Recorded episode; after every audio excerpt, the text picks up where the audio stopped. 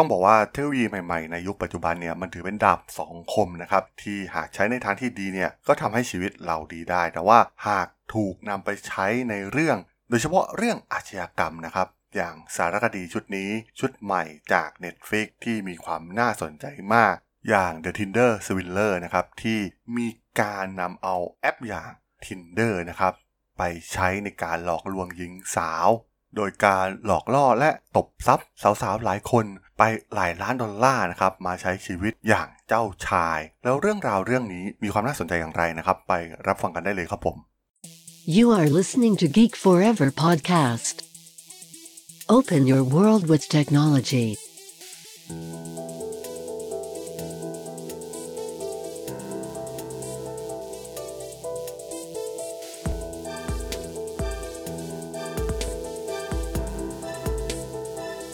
This is Geek Talk.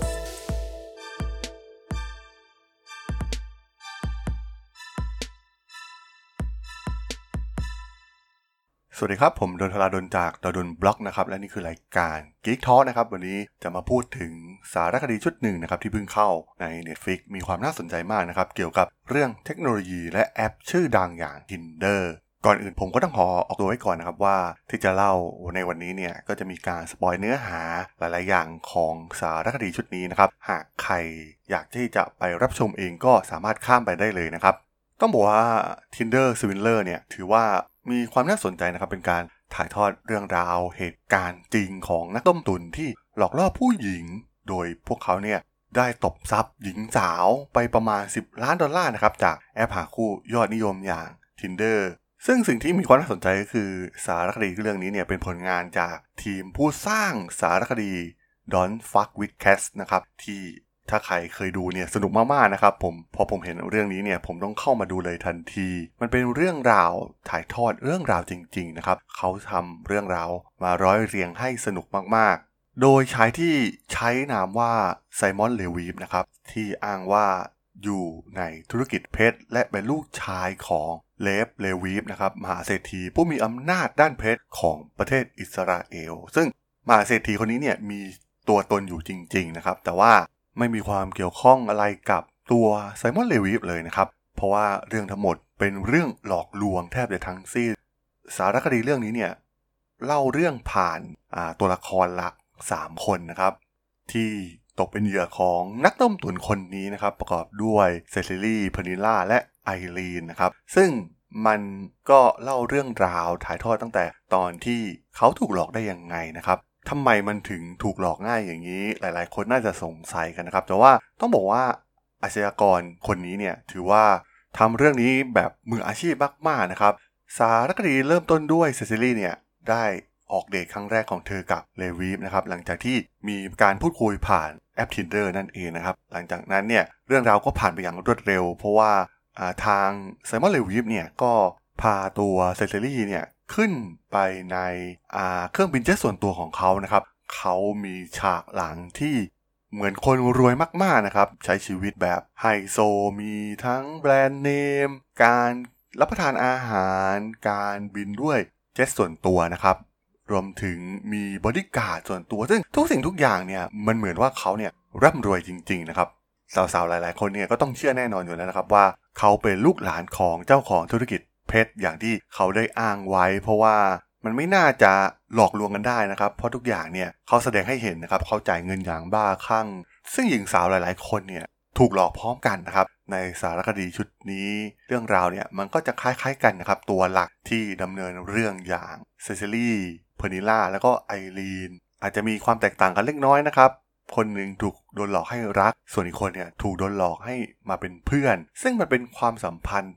ปลอมๆที่พวกเขาได้สร้างขึ้นมานะครับเขาหลอกเพื่อทำโรแมนต์สแกมนะครับที่ตอนนี้เนี่ยเราเห็นได้ว่ามันมีหลายเคสนะครับแม้กระทั่งในประเทศไทยเองเนี่ยเรื่องนี้นี่เป็นเรื่องธรรมดานะครับ คนโดนหลอกไปเยอะมากๆ แต่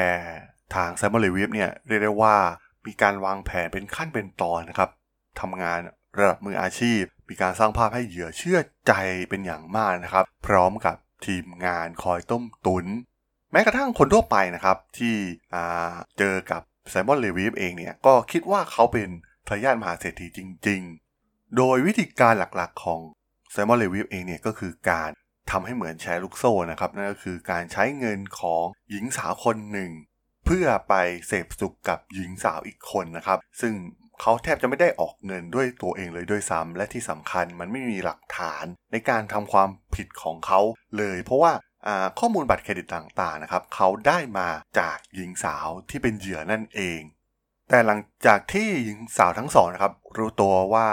เขาโดนหลอกเนี่ยเรื่องราวทั้งหมดก็ นำไปสู่นักข่าวนะครับ แม้ตอนแรกเนี่ยจะพยายามแจ้งความแต่มันเป็นคดีระหว่างประเทศนะครับ เพราะว่าตัวไซมอนเลวิฟเองเนี่ยมีการย้ายถิ่นฐานอยู่ตลอดเวลา ซึ่งสุดท้ายนะครับก็เป็นนักข่าวที่มาเปิดโปงงานชิ้นนี้นะครับ ต้องตามล่าอยู่นานเลยทีเดียวนะครับ มีการวางแผนซ้อนแผน เพื่อให้ทางเพอร์นิล่าเนี่ยไปพบเจอกับไซมอนเลวีฟเพื่อทำการถ่ายภาพออกมา เพื่อทำสกู๊ปลงในสื่อชื่อดังในประเทศนอร์เวย์ รวมถึงหญิงสาวคนสุดท้ายเองนะครับที่ถูกหลอกอย่างไอรีนนะครับตอนหลังเนี่ยเธอแทบจะเป็นคนสุดท้ายแล้วนะครับที่รู้ว่าตัวเองถูกหลอก เพราะว่าข่าวของไซมอนเลวิฟเนี่ยมันก็ดังแล้วนะครับตอนนั้นมีการเปิดโปงออกมาทางสื่อ วันหนึ่งเธอก็เห็นในหน้าอินสตาแกรม feed ของเธอครับว่าคนที่เธอคบอยู่ด้วยเนี่ยเป็นอาชญากร เธอก็ถูกหลอกไปจำนวนมากนะครับจำนวนเงินที่เธอต้องจ่ายให้กับ ไซมอนเลวีฟก็จะมามุกเดิมๆนะครับในการหลอกลวงหญิงสาวแต่ละคนนั่นก็คือการใช้ชีวิตที่ดูหรูนะครับ ดูว่าไม่มีทางที่เขาเนี่ยจะเดือดร้อนเรื่องเงินเลยแต่อย่างใดนะครับ แต่ว่ามาวันหนึ่งเขาก็สร้างเรื่องว่าถูกตามรอยตามค่า ถูกศัตรูตามรอยนะครับทำให้ไม่สามารถใช้พวกบัตรเครดิต หรือว่าเงินของเขาได้ ก็ให้หญิงสาวเนี่ยโอนเงินไปให้นะครับ ทั้ง 3 คนก็ถูกหลอกในรูปแบบเดียวกันนะครับ เพราะว่าทั้ง3เนี่ยไม่มีไม่เชื่ออยู่แล้วนะครับว่าไซมอนเลวิฟเนี่ยจะไม่มีเงินแล้วก็จะมาหลอกพวกเธอ เพราะว่าดูจากชีวิตที่ไซมอนเลวิฟใช้อยู่เนี่ยมันเป็นไปไม่ได้เลยนะครับที่ไซมอนเนี่ยจะเป็นอาชญากรและที่ peak ที่สุดของเรื่องนี้ก็คือ การวางแผนเอาคืนของไอรีนนะครับที่เป็นเหยื่อคนสุดท้ายที่ ถือว่าเอาคืนไซมอนได้อย่างเจ็บแสบมากๆนะครับ การนำเอาเสื้อผ้าของแบรนด์เนมทั้งหมดของไซมอนนำไปขายนะครับผ่าน eBay โดยที่ทางไอรีนเนี่ยบอกว่า จะนำไปขายเพื่อนำเงินไปให้ไซมอนนะครับ แต่ว่าสุดท้ายเนี่ยเธอก็ขายเพื่อเอาเงินมาชดใช้เงินที่เธอเสียไปแม้ จะไม่ได้เป็นเงินจำนวนทั้งหมดนะครับ แต่ว่าเป็นเป็นความสะใจมากๆของเธอสุดท้าย เธอก็มีการวางแผนจนล่อให้ตัวไซมอนถูกจับโดยอินเตอร์โพลในท้ายที่สุด ซึ่งต้องบอกว่าเรื่องราวของสารคดีชุดนี้เนี่ยถือว่า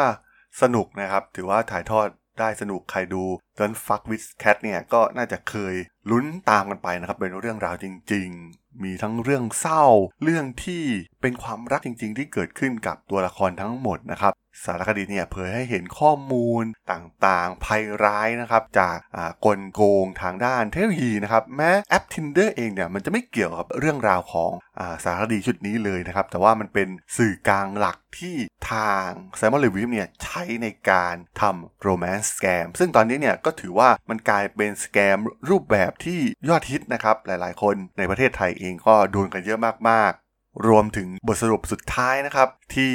แม้จะมีหลักฐานอะไรต่างๆ มากมายนะครับ แต่สุดท้ายไซมอนเลวีฟเนี่ยก็กลับไปใช้ชีวิตอย่างราชาได้เหมือนเดิม แทบจะไม่โดนลงโทษอะไรเลยนะครับ เพราะว่าอย่างที่กล่าวไปนะครับเขาค่อนข้างเป็นมืออาชีพในด้านนี้เขาวางแผนทุกอย่างไว้แล้ว ไม่มีหลักฐานอะไรสืบไปหาตัวเขาเลย เขาผิดเพียงแค่การใช้เรื่องของพาสปอร์ตปลอมเพียงเท่านั้น มันเป็นบทสรุปที่โหดร้ายมากๆนะครับ ในโลกแห่งความเป็นจริง มันชี้ให้เห็นภัยที่สำคัญในตอนนี้ที่มากับเทคโนโลยีใหม่ๆนะครับมันก็มีหลากหลายนะครับในตอนนี้ทั้ง SMS หลอกลวง ทั้งการโทรมาหลอกลวงนะครับจาก DHL เอง จาก s h อ p e e Lazada เองนะครับเราเห็นได้มากมายนะครับภัยจากเทคโนโลยีในตอนนี้ สารคดีชุดนี้ก็เผยให้เห็นแง่มุมหนึ่งนะครับของเรื่องโรแมนต์สแกมที่กำลัง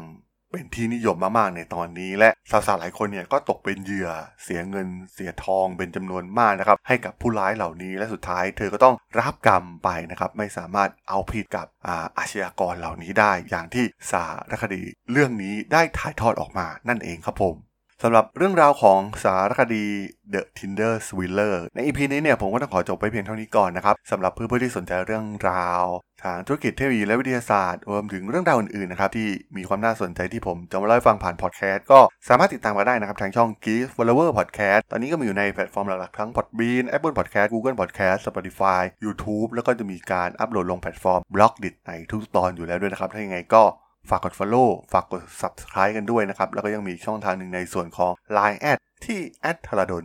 t h a r a d h o l